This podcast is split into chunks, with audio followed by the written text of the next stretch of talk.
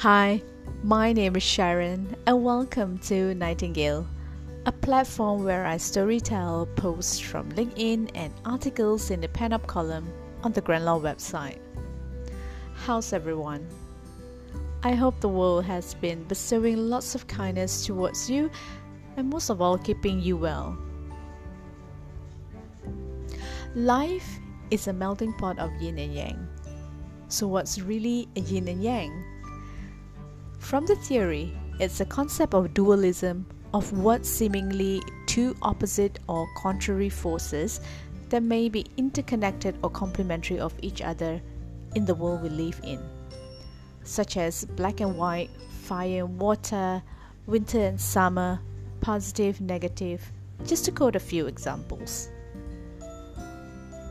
The symbol of yin and yang which we often see is the diagram of a circle with an opposing black and white color in a curvy shape.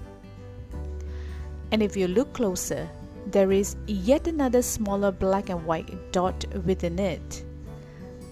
This seems to explain, and I quote from Wikipedia, that the yin and yang can be thought of as complementary rather than opposing forces that interact to form a, a dynamic system in which the whole is greater than the assembled parts.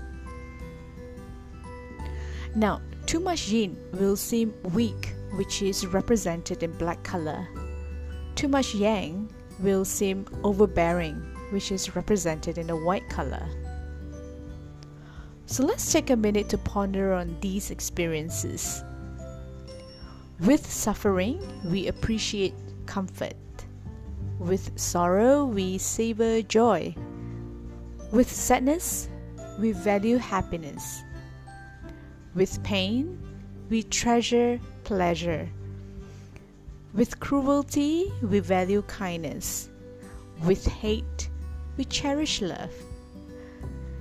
And with carelessness, we prize mindfulness. It usually takes the unpleasant to acknowledge the good. So, if we take a closer look at all the experiences we have been through personally, we may find what I'm going to share rather familiar. When we are busy with work, we appreciate the little time window we have.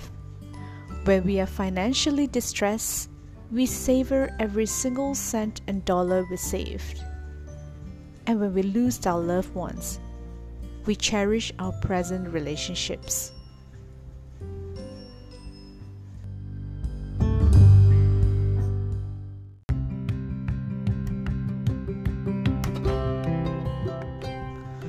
Perhaps we can train our mind to see the good, to steer away the unfavorable from surfacing. And how do we do that? Let's try this.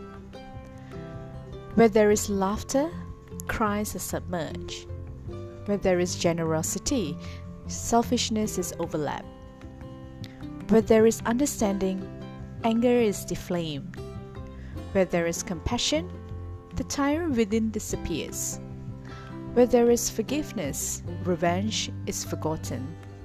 Where there is kindness, viciousness is weakened. Where there is awareness, ignorance is shied away. And where there is mindfulness, carelessness retires. When we understand the mechanism of how these two energies balance each other through complementing each other to form a whole, we will be able to apply it accordingly in the way we walk through the hours, the days, and the time of our living life. When we understand how the yin and yang applies in the world we live in, we would appreciate our living life in the most present manner. So let's continue discovering the yin and yang of our life with these simple words I leave with you. Where there is smile, the frown vanishes. The full writing of this episode is available in the Pen Up column on grand law dot biz. Follow me on LinkedIn for recent posts and for inspirational beeps. My Instagram is beeping through handle name Nightingale underscore Sharon C.